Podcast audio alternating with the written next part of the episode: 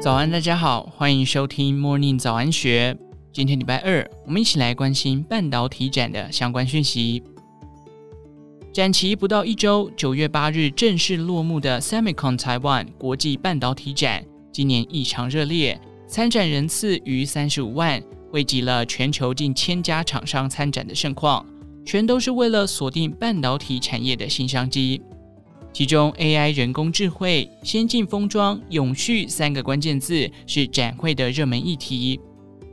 台积电董事长刘德音在论坛中的发言，在 AI 世代，半导体会变成产业的关键，说明 AI 对于效能进步的需求，而这仰赖半导体技术的创新。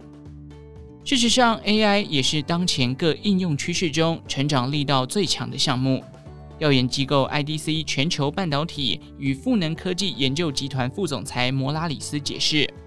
市场现在处于谷底，半导体最大的应用市场如手机、电脑仍然在下滑，但是他也预估，包含车用电子、资料中心、工业控制与 AI 在内的4个半导体应用领域，2022到27年的年复合成长率皆高于整体半导体市场的 5% 表现。他强调 AI 目前正处于起飞的早期阶段，特别是整合至消费性电子产品端的 AI 应用。22年至27年，包含推论晶片、训练晶片等半导体产品的 AI 领域，年复合成长率高达 14%。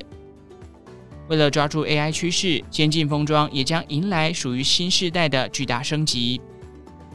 Semicon Taiwan 今年首次推出细光子论坛，便是要探讨细光子这个先进封装的尖端技术。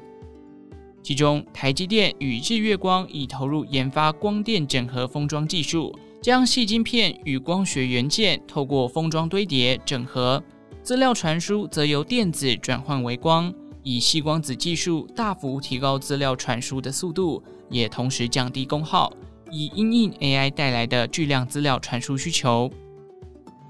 新世代的技术精进之外，既有世代的先进封装则在需求扩大发展下，让先进业者有跨入商机的可能。台积卓越科技院士、台积电副总经理余振华就说，先进封装它是全新的球局，需要新的材料、新的设备。先进封装设备成为今年半导体展亮点，关键在于先进封装缺乏专属设备。以半导体设备外商的做法为例，配合晶圆厂客户要扩大先进封装产能，却不需要最高规格的设备需求，通常是提供较低规格的设备产品。然而，即便是降低规格的设备，对于晶圆厂来说，规格还是高出很多。君豪精密工业董事长特助张清华解释，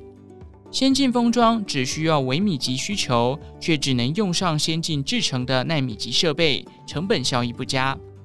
于是在今年5、6月 AMD、辉达向台积电确立先进封装需求之后，先进封装设备国产化的需求也快速增加。